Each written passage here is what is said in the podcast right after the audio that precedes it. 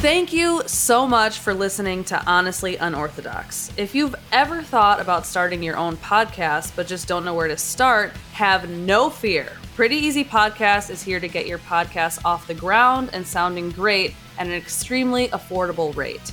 Pretty Easy Podcast helps new and seasoned podcasters by providing production, editing, and podcast management assistance. With Pretty Easy Podcasts, you can focus on your show's content while having a reliable tag team partner handle any and all of the technical aspects of podcasting to help your show sound great. As someone who clearly loves to hear themselves speak, I am completely uninterested in learning all of the mechanics of the technicalities of podcasting, the editing, and even the uploading of certain digital material that's needed to make this podcast sound as great as it does. And Pretty Easy Podcast has taken care of all of that for me, and they continue to indulge my love for getting all of this information out to you without any stress and any concern. You can go to prettyeasypodcast.com and get started today. Working with Alan and Melissa really has helped me avoid these roadblocks that so many podcasters run into with the recording, the editing, the feed management. Whether you're new to it or you already have a show, going to prettyeasypodcast.com really makes podcasting just that pretty easy. And now, let's get to the show.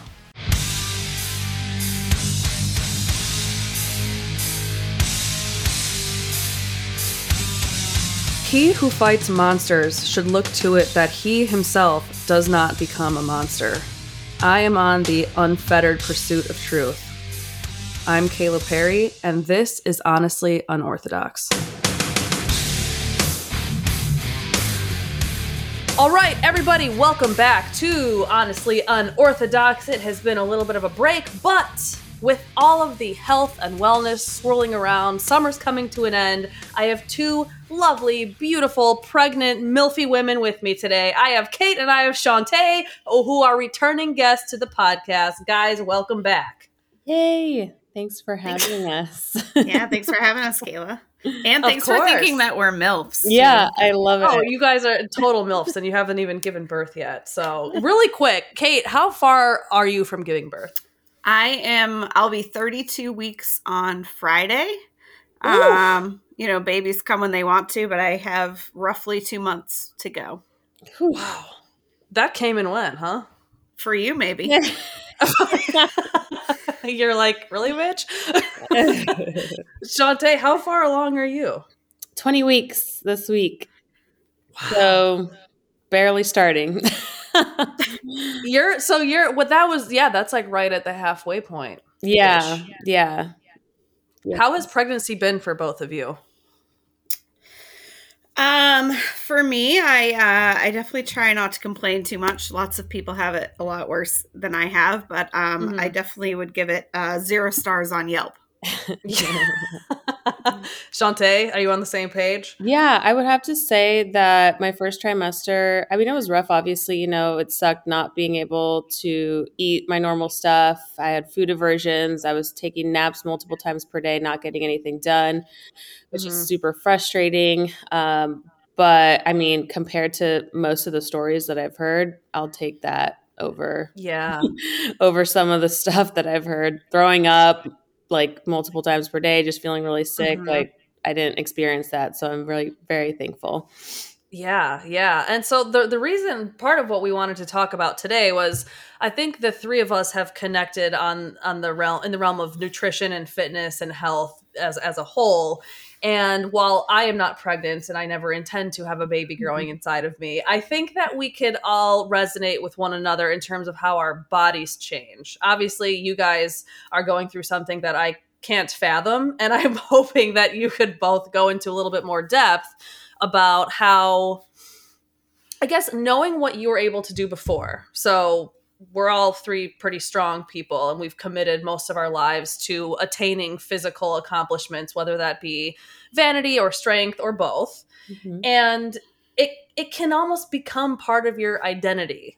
And the word identity makes me cringe a little bit just because of the the notoriety that it's gained in the in the culture wars in the last couple of years. But i don't know if either of you wanted to start in terms of how or if this has negatively affected your perception of yourself and your health? Yeah. Um, yeah, I'll start. So, um, I have been an athlete my entire life, mm-hmm. and I think you're definitely on the right track, Kayla, where like going through pregnancy and these changes and whatnot are not much different, at least for me, than having experienced, you know, quote unquote career and ending injuries um, throughout my mm-hmm. kind of athletic life. Um, and in some ways, I think it's actually helping with this process because I've had to rebuild myself and remake myself so many times already. Um, yeah. I have this this hashtag I've used on Instagram. Uh, we can rebuild her. We have the technology. I love that uh, hashtag. we have we have the tools. Yes, we have the tools. Advanced. Yeah. Um, you know, I I know I know what I have to do with my diet. I know how to train. I know what I have to do to um, mentally get myself, you know, back to where I was before. Um, and having gone through that multiple times, um, I'm hopeful that that's going to help with this journey. But um, I'm, I'm proud to say I've only had two major mental breakdowns. well, wow, been, in 30 weeks? What's yeah, the average? Once every three months. That's yeah, better than me, and I'm not yeah. even pregnant. yep, I've only like stopped and like cried twice. Um, wow. and both times I had just kind of like looked down at myself. Once was in my first trimester, and the other was in my second. And I looked down, and my body was changing, obviously. And mm-hmm. I started crying and I looked at my husband and I just said, I don't want to be fat. I don't mm-hmm. want to have a belly. Like, I don't know what it's like to look down and not be able to see my feet. yeah. yeah. Um, and it was really hard for me. And he was like, You're gonna be fine. Again, you know, you know what to do. Like, you're gonna, you're gonna, you know, get yourself back to whatever it is that you want to be. Um, but I was like, I don't think you understand. Like it happens, it happens to the best of us. Like, yeah, it's, it's yeah. a hard, you know, giving birth is a hard thing to to recover from. So, anyways, that's kind of my Cliff Notes version. I'm sure we'll kind of dive in a little deeper to to parts of that um, as we're chatting. Yeah. But yeah, yeah, Shantae. Uh, well, I haven't had any breakdowns yet. Um, surprisingly, surprisingly, um, I really quick. I feel like all we hear about are women just having these crying episodes yeah. during pregnancy. So to hear that both of you yeah. have emotionally kept it together, wow, good for good yeah. for both of you. I mean, I was I was mentally preparing myself for it for a while because my husband and I were we were trying for almost a year and a half Mm-hmm. and I had to make some lifestyle adjustments um, while we were trying to get pregnant to facilitate the environment of pregnancy. Um, mm-hmm. So what that means is because I was very like a high level performer, lifting five days per week, um, mm-hmm. cardio, tracking my macros, diet cycling, like that whole thing for the past you know few years. Um, I actually st- when we were trying to get pregnant, I was pretty at was at a pretty low body fat percentage, and my personal trainer uh, said, "Hey, if you're trying to get pregnant, you, I would like to see you at least twenty percent body fat." Um, she's like, "Your calorie intake is really low. You're not eating enough fats," and I was like, "Well, shit. Okay, yes, you're right. I, I know this, but I needed somebody else to tell me."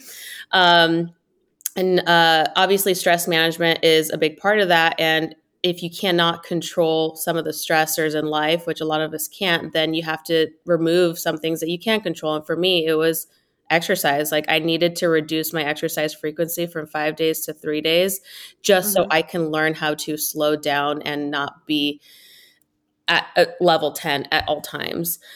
So that was an adjustment. And then, of course, with that did come some uh, weight gain because I was eating more calories, I was moving less. Um, and so that kind of like prepared me for just kind of like accepting that my body was going to change over the next nine months. And um, yeah, I mean, first trimester sucked because not only am I not able to, was I not, was I starting to not fit into my clothes? I couldn't control my nutrition. And that was hard for me uh, because I like being in control of my nutrition. And um, I just felt completely out of tune with my body. Uh, so that was frustrating. But now, um, obviously, my belly's getting bigger, but I feel so much better and mentally strong because I'm not sick anymore. So Mm. I can eat my normal meals. I can still track my macros. Sleep is pretty good so far. Uh, I'm meeting my step goals. And so that feels good. And I'm trying not to get so consumed with my changing body because at this moment, I have no control over it. Yeah. Yeah. yeah. I, that just, I mean, things like nutrition and exercise, all of us know that we could control it down to the the T and the milliliter and Yeah. the like the half of a kilo. So those are things that are relatively easy to maintain control over. But like for you, when there are things like nausea and and you you didn't have like vomiting episodes but you had mm-hmm. food aversions Yeah. and things like that it's like it almost one little thing tends to feel like it it takes the entire thing off of the tracks Yeah. at least that's what happens for me Mhm. and it can be really hard to to suck myself out of getting really negative about it like i feel like it's so easy to become consumed by oh one thing won't work let me just say screw it to the rest like throw the baby out with the bathwater i don't know if that happened or has happened in in spurts to either of you so far but No, not yet. Not yet. Um, are you talking about like if you're not following like nutrition, for example? Like if one thing kind of goes out the Yeah. window, then you're just kind Like- of like fall apart altogether. yes like one part of your routine Yeah. is like like i can sometimes get so caught up in having everything be in its correct place Yeah. in terms of exercise and nutrition that if one thing is off Gotcha. i feel like i let it too i let it affect everything else too much Yeah. One thing I have noticed, um, I'm a little, I'm a lot more flexible in that sense now because Mm. I'm not managing my weight. yeah yeah, yeah that so that sense is one thing. Like, ah, fuck it, I'm pregnant anyways. What's another cookie? you know, so I do. so I do. I have been doing that more, admittedly. But before, if I wasn't pregnant, um, yeah, it would be. I, I would probably be very a lot more strict with my nutrition and sleep, and a lot more disciplined in those areas. But because I'm not really managing my weight at this time, I'm like, eh, oh well, fuck it.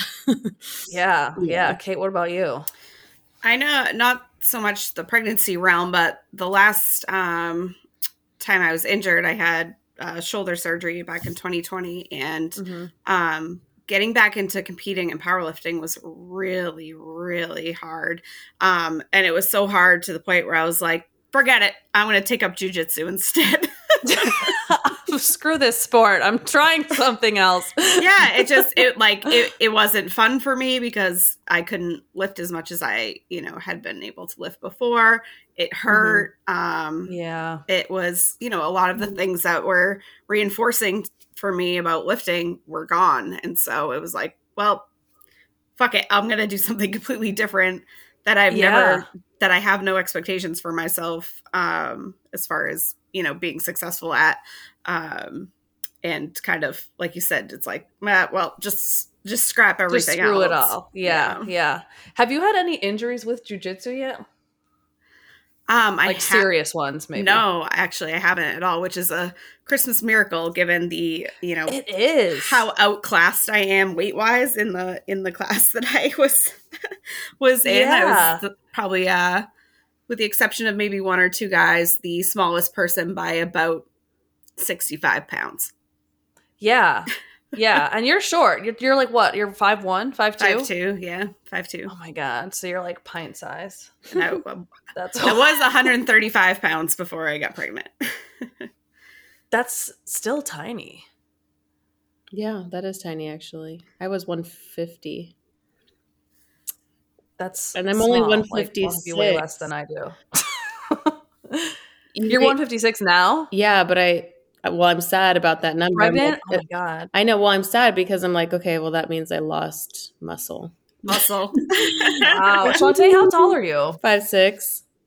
oh we're the same height that's so interesting How much do you weigh? Uh, I lost a bit of weight inadvertently. Um, but typically I was sitting around like 160, like 163. Okay, is Recent. Go ahead. yeah. Question. I mean, because I know you, your history with eating disorder, and Mhm. um, I mean, I don't know. Are those question are those types of questions like triggering or hard for you to answer with like weight and people commenting on your body? I've been wanting to ask you that for a while. I was just so curious. I, I was a little Yeah. hesitant to ask you that. I was like, I don't know how much do you Yeah, no, I could hear it in your voice. You're like, how much do you wait?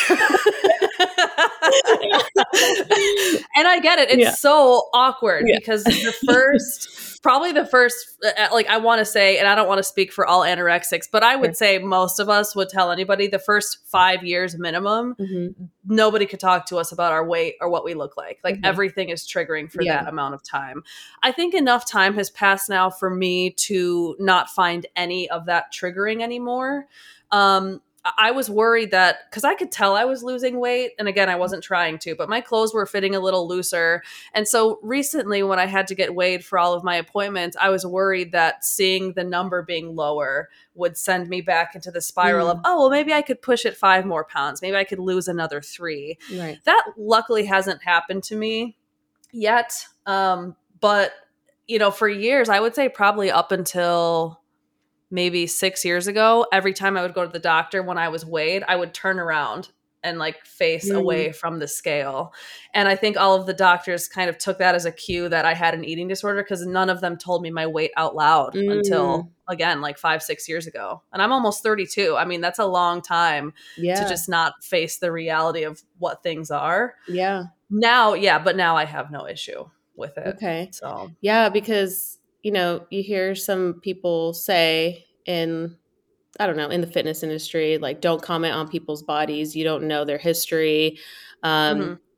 and I, I was always so curious on your opinion about that because you obviously have an eating, a history with eating disorders, but then there's also, you know, the other side of the coin where some people like to be recognized for for their Yeah. cross, progress and it feels good when other people recognize that so it's kind of like okay do i say something do i not say something um, and then how should Yeah. somebody respond if they are triggered by something like that it's a catch 22 Yeah. because everyone it's a natural thing to want to be told that you look good or if you lose weight or you know even like holy shit you're really strong those are Mhm. things that all of us want to hear yeah i remember um, about gosh i don't know maybe six months into treatment i was starting to gain weight because i was forced to and someone told me oh you you look beautiful you're starting to get color back in your face Mm. i was so fucking offended i think i cried that entire night because to Oh. me that just said oh you're, you're gaining weight that's why you actually look healthy Mm. and so you know it's like it becomes you don't want to be thin or fit anymore you want to look sick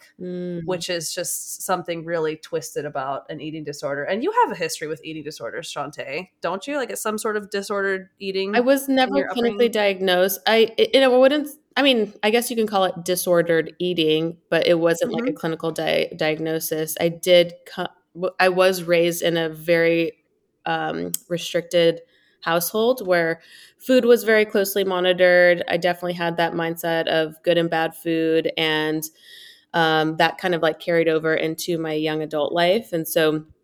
I would eat basically like a yogurt and salad and nuts and you know all Mhm. the low calorie stuff. And then just when i was around like chips and like regular food i would just stuff my face and then feel sick.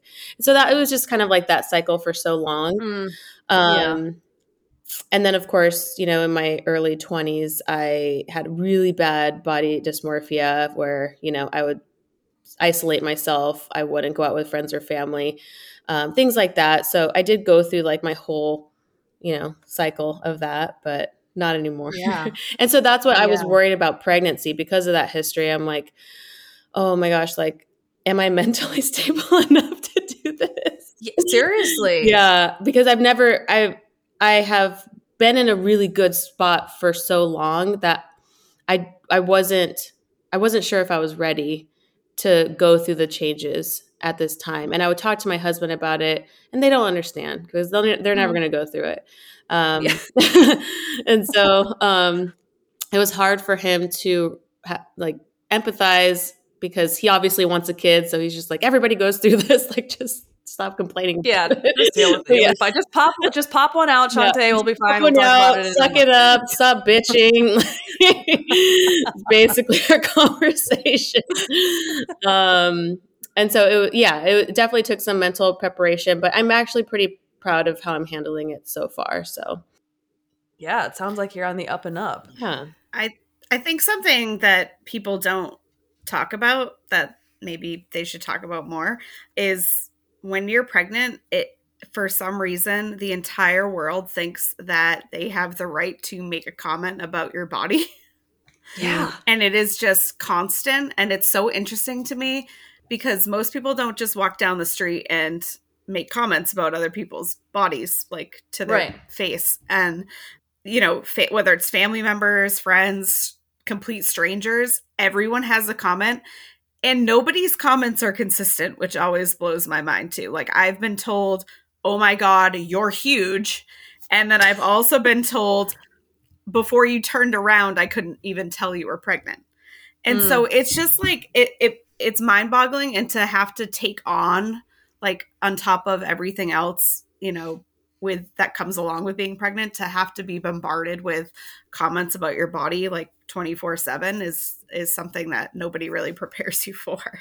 Mm. have you found yourself internalizing a lot of those comments or have you learned to shut them off a little bit Um not really. I think at this point I've I definitely kind of like first trimester is tough because you're you're going from your normal body to like watching it be, you know, completely body snatched and now like your jeans that fit yesterday don't button anymore and so it's like a it's a switch that's really tricky. At this point uh third trimester i'm like i've accepted what the, what this is and it's a baby. Like i can feel my baby move in, move inside me all the time. Like i know that when i'm looking so sweet. at myself in the mirror like i'm looking at like there's an entire human in here.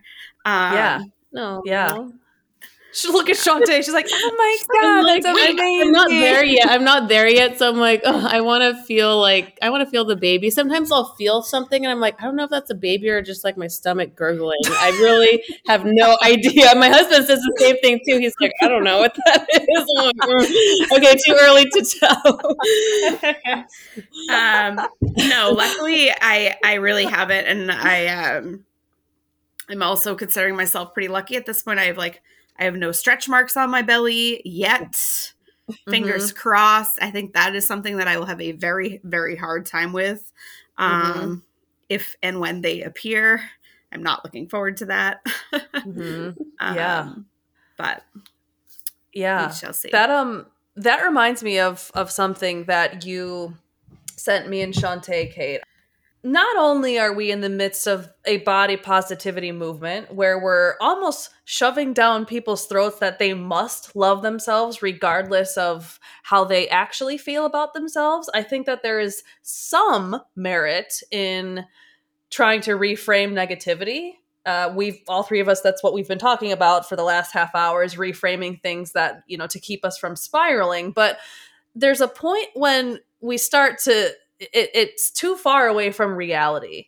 And kate you, you sent us something i think this was someone who was either pregnant or had given birth already and she was talking about how there's an expectation that oh you know what? Even if you're covered in stretch marks and they look like lightning bolts and they're battle wounds and it's beautiful it's amazing you should love it.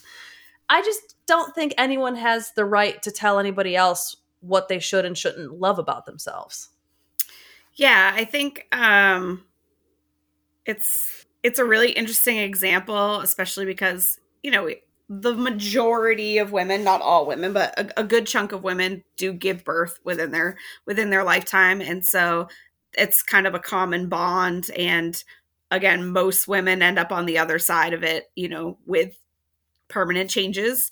Um, and I think it's, you know, an attempt at again gaining another kind of identity, right? Like, oh, I'm a mom now and these are my badges of honor or whatever. But when it comes to telling other people how to feel about themselves, yeah, you can't I I think um the quote right from the the thing that I had sent you was, you know, I went through 35 years of my life in my own body that was mine that I worked really hard to you know achieve certain um you know athletic accolades and have a certain physique and i don't have to turn around and be psyched that that is completely Yeah. destroyed Yeah, and that's the reality is that it does destroy it. And that's not meant to necessarily denigrate anything about being a mother or giving birth. And I think that's maybe where people have an issue with the honesty about my my athletic identity is dead because I'm a mom now. Like, "Oh, why can't you have both?" Well,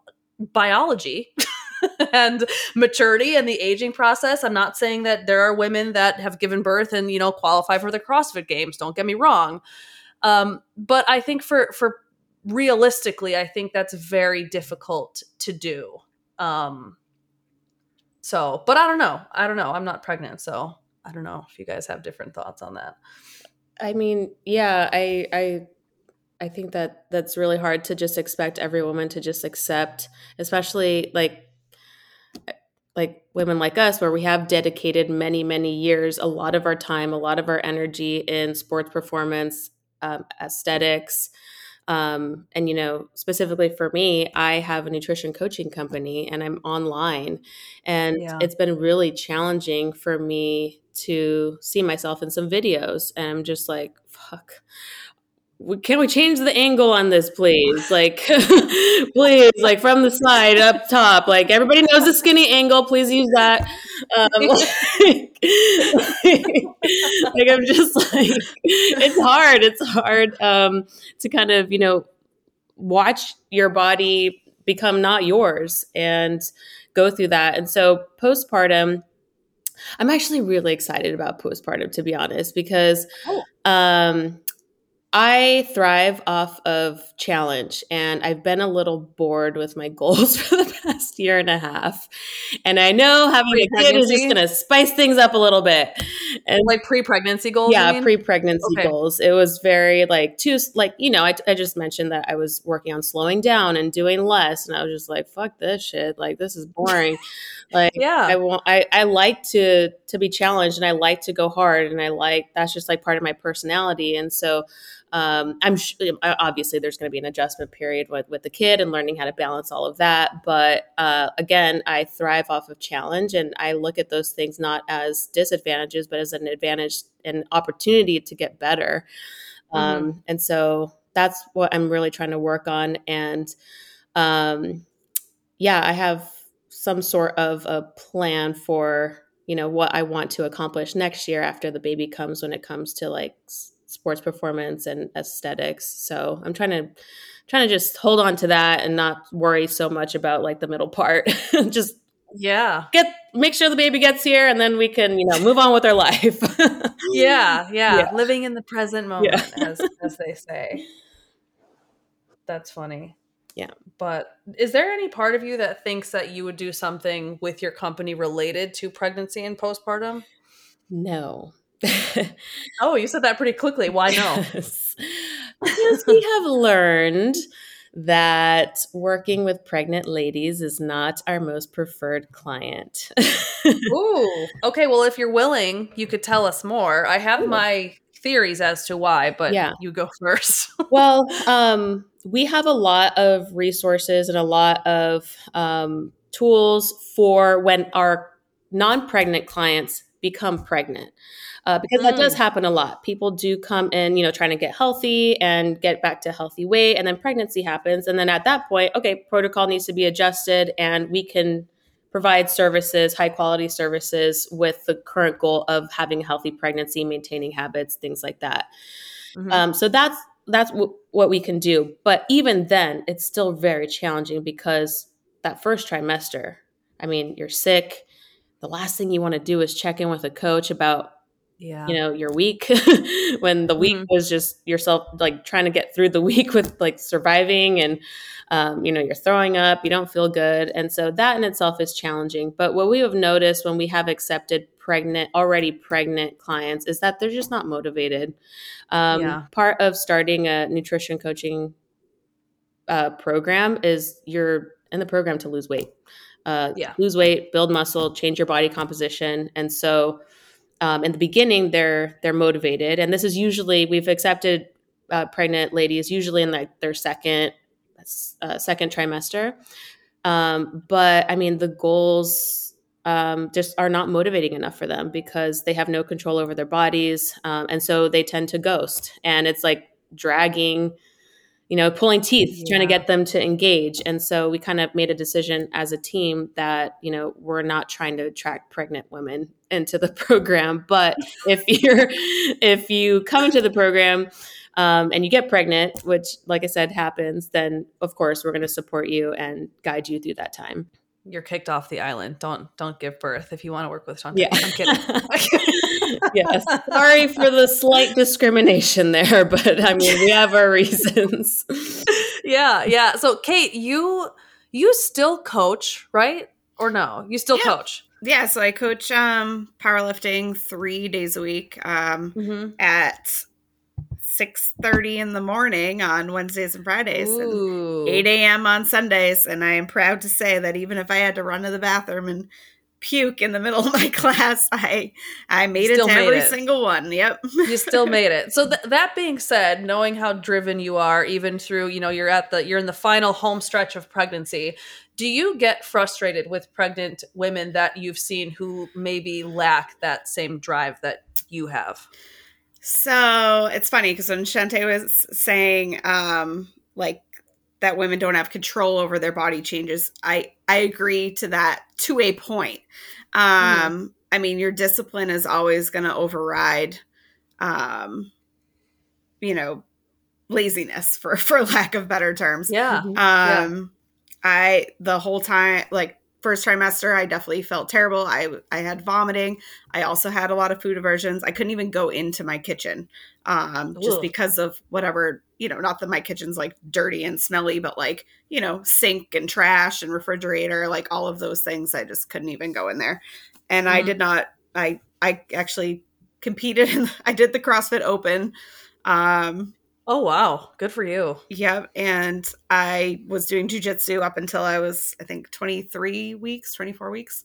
Um, I didn't miss a workout unless I had a meeting to be at for work or something. Um, And I don't think it's because I'm Superwoman. I think it's just because I'm disciplined and that was my routine. And I knew that if I got out of that routine, I'd end up on my couch every day.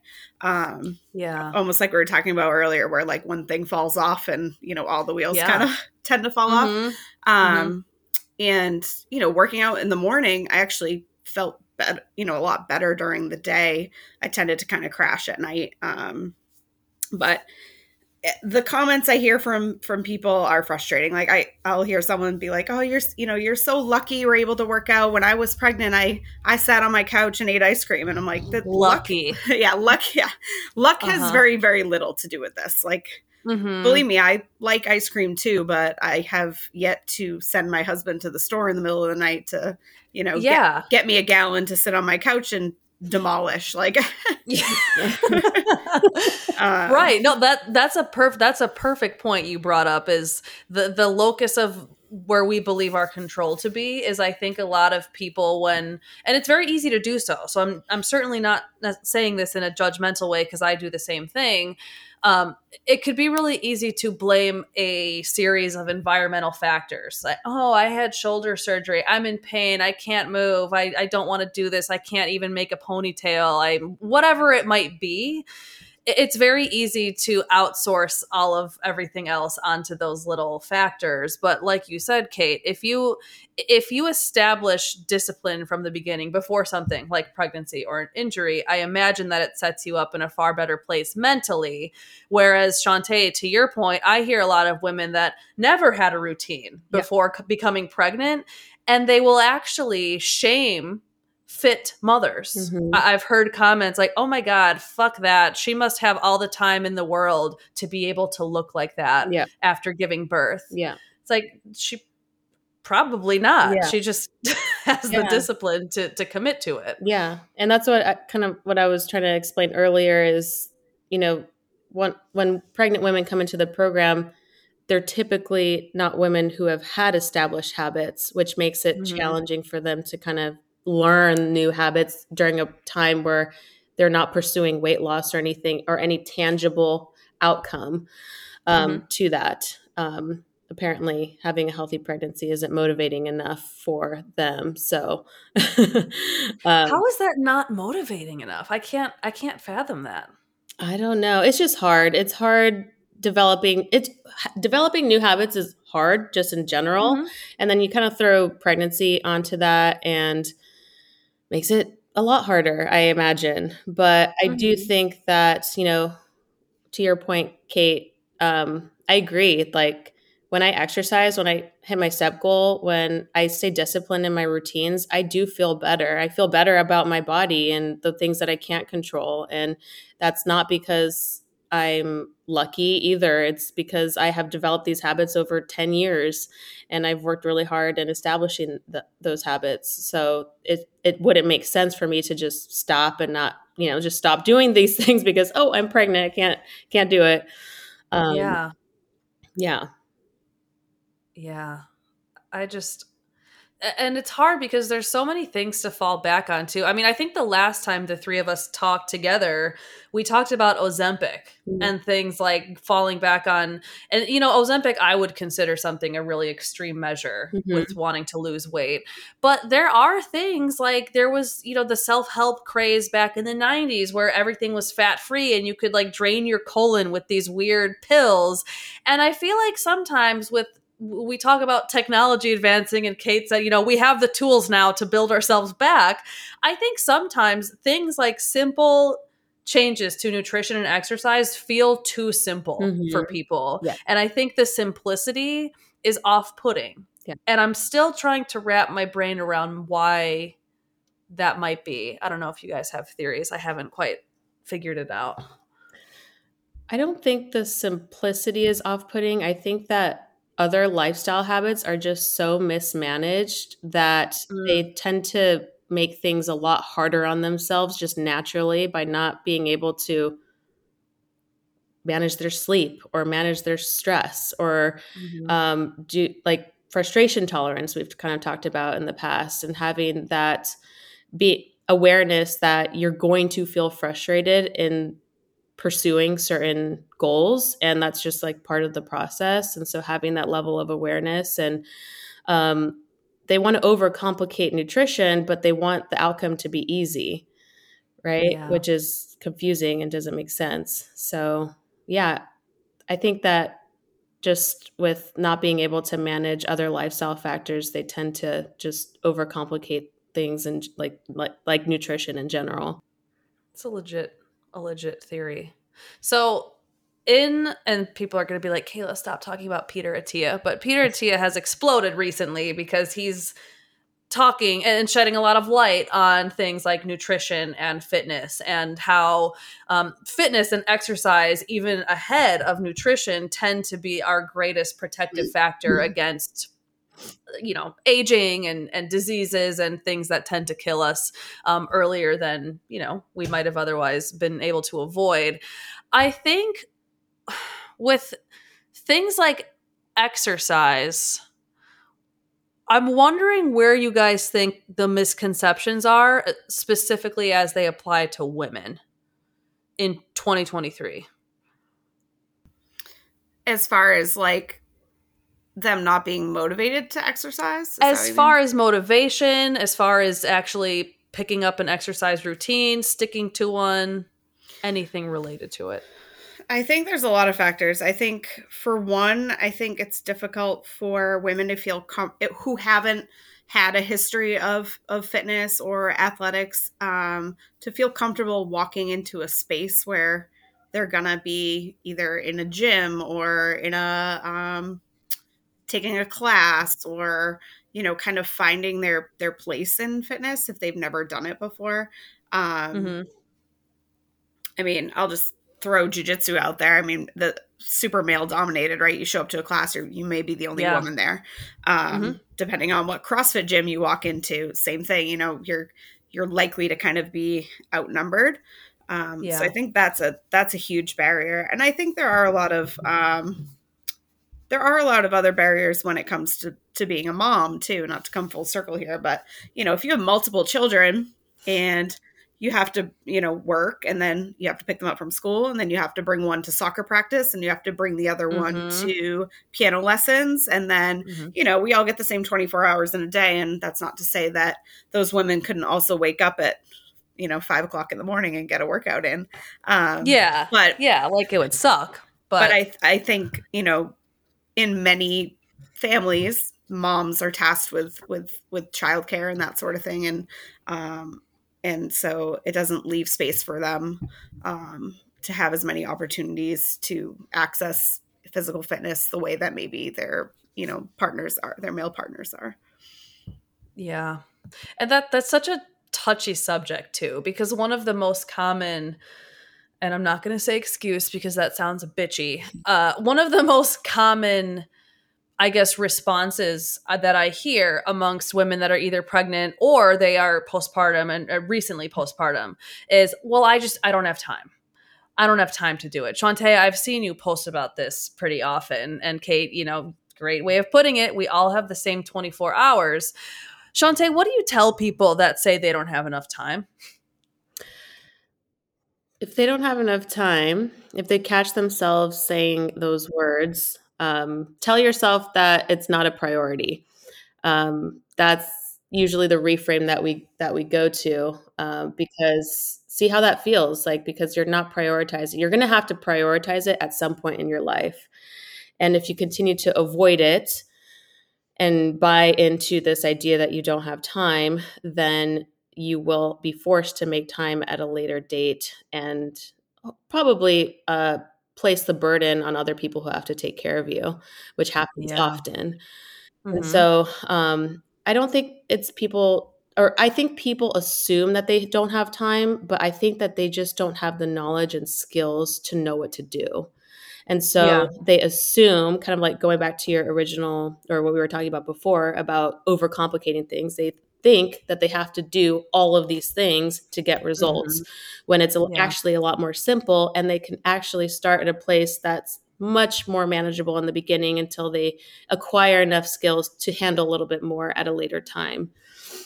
Mm-hmm. I don't mm-hmm. think people know that. They just kind of see, you know, influencers on Instagram and fit people and they're like, "Well, shit, I'm never going to be that, so I just can't do it." Yeah. Yeah.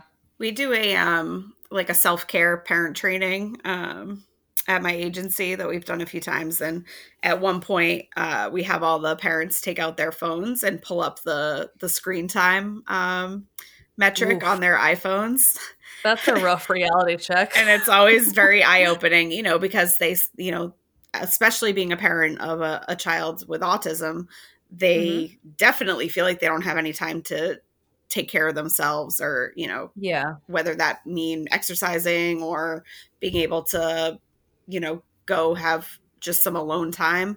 Um, and so it's always very eye opening for everyone to to look at their screen time metric and realize, oh, I do have time.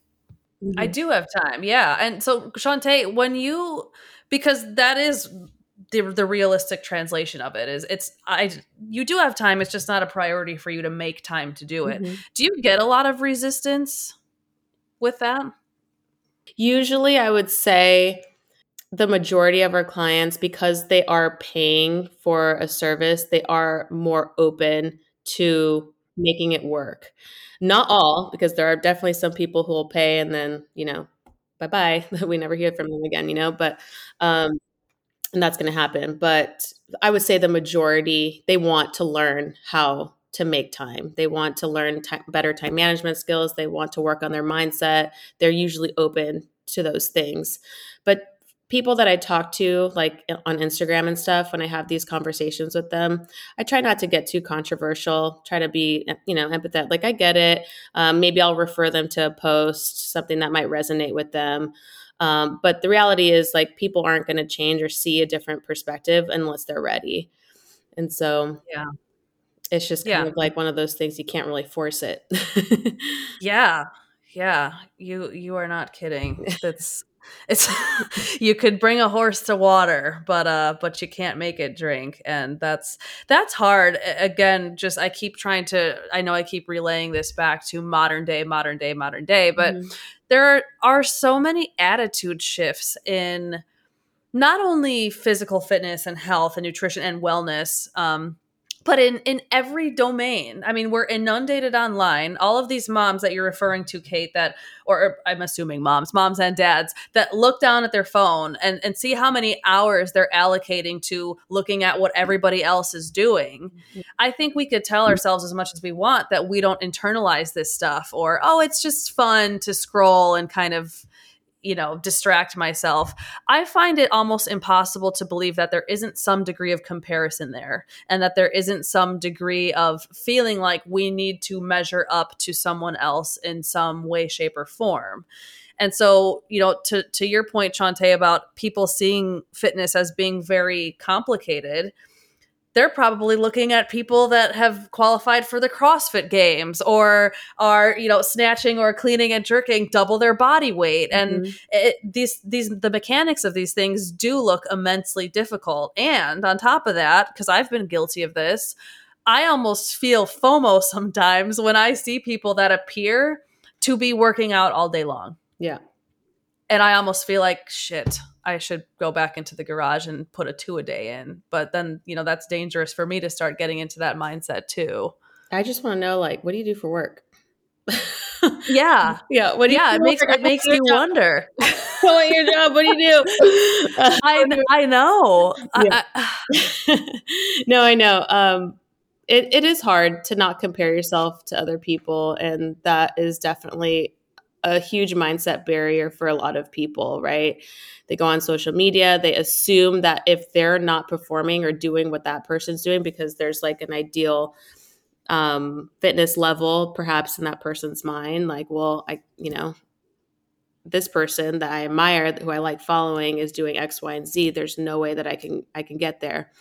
Mm-hmm. Um, and so I I yeah I imagine that with social media, it's really hard to not compare yourself but you know that also just comes with like personal responsibility too like if you're noticing yeah. yourself having these thoughts about people that you follow and it's making you feel guilty and you feel worse about yourself with following people like unfollow them like clean out your clean out your right. instagram you know maybe delete instagram god forbid you know have you know mm-hmm. delete instagram and try to create more time for yourself and you have to really focus in on like what you want out of your life what's meaningful for you what's motivating mm-hmm. for you um i think I think it's so cool when I see moms who have like three kids, a full time mm-hmm. job, being hella fit. Like that's inspiring. kicking ass. Yeah, kicking yes. ass. And that's another thing too that you know the coaches and I talk about. It's like you can look at somebody and be jealous and envious and compare yourself, or you can look at somebody and say, "That's fucking cool. I want to be yeah. like that. Maybe not exactly, yeah. but maybe I could be something similar, right, in my own mm-hmm. way." And it's really, I think that you know that's something that you have to work on inside, internalizing, you know, what you're consuming. And I think the reason why, or one of the reasons why it's a little bit easier for me to be op- like to know that I can I can have all these things that I want is because my mom modeled that for me growing up. I mean, even though you know there were some food restrictions, she worked full time. She used her lunch break to work out. She packed her meals every single day. She was taking care of my sick, dying grandmother um, who had Parkinson's disease, who was living with us um, on top of working full time, on top of taking care of me as a teenager. And I was a fucking maniac. I was a terrible teenager. And so I saw her doing all of these things and taking care of herself while managing everything. So I know it's possible. I know it's yeah. possible. Yeah. Yeah. Do you think that's especially hard for women to uplift each other? I think we see a lot of, you know, there are some really amazing examples of of women and moms who are doing exactly what like Shantae's mom did. And mm-hmm. You're going to have some women who are like, that is amazing. I want to be that. I want to do that. And then you have others who think that's selfish.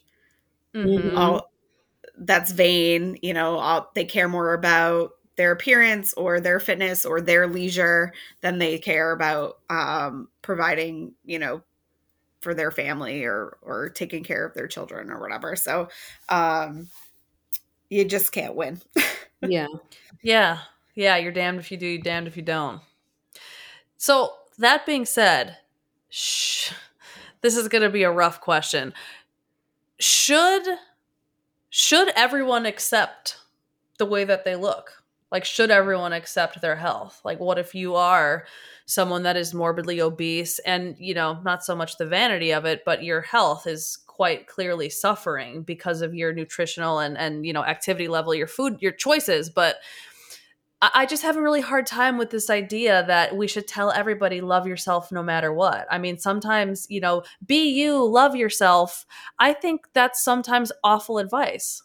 I think our judgment becomes so impaired so easily that it's very misguided um, and very and lazy, honestly, to tell people like just accept yourself and love yourself. Mm-hmm. What do you guys think? You can go, Kate. Go next. um, like waiting for each other, like looking at each other, like who's gonna go? Who's gonna go? you can go. I, I think at the end of the day, someone's choices are ultimately really only going to impact them, and so people are going to deal with the consequences of their own behavior if they're going mm-hmm. to you know quote love themselves regardless of the status of their health then they're going to love mm-hmm. themselves right into an early grave and ultimately yeah. that's really only going to affect them doesn't affect me doesn't affect you um yeah. you know of course maybe their family or or whoever you know they have relationships with but um you know do i think that messaging is dangerous overall absolutely. I mean, we definitely don't want to see young children um, subscribing to that when they, you know, have their whole lives ahead of them. And, you know, something like obesity could really hinder their opportunities mm-hmm. throughout their entire life, um, you know, beyond just being in poor health. Um, yeah. But yeah, I mean, at the end of the day, everyone's going to do what they're going to do and they're going to deal with the consequences of, of their behavior. Yeah. Mm-hmm. Yeah. Well put.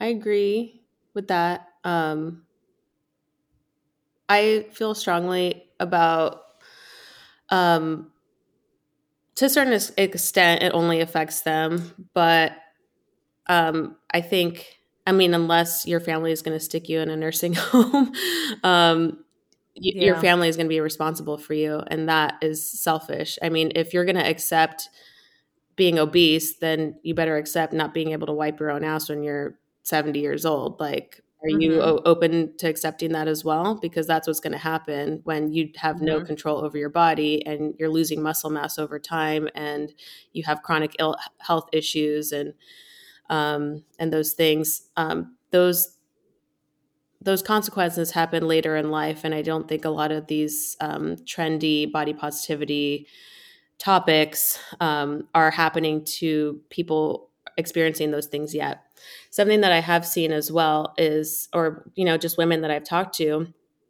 who want, who want to lose weight, who want to get to healthy spot, they'll post body positivity things on their Instagram. Mm, after that's interesting. Yeah. It's interesting because they're in, they need to lose weight because they're in physical pain from the extra weight on their body.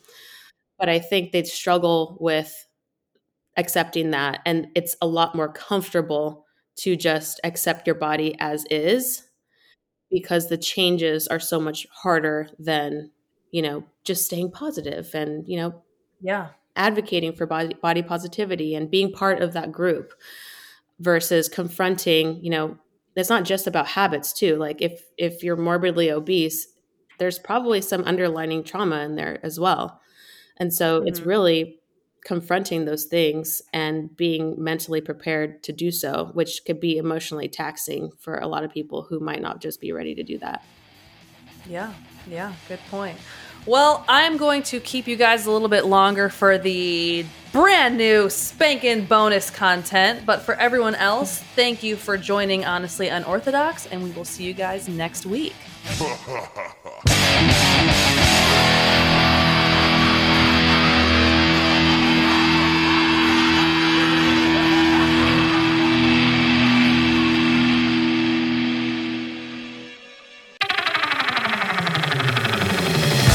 This show was produced by Pretty Easy Podcasts and made possible by listeners like you.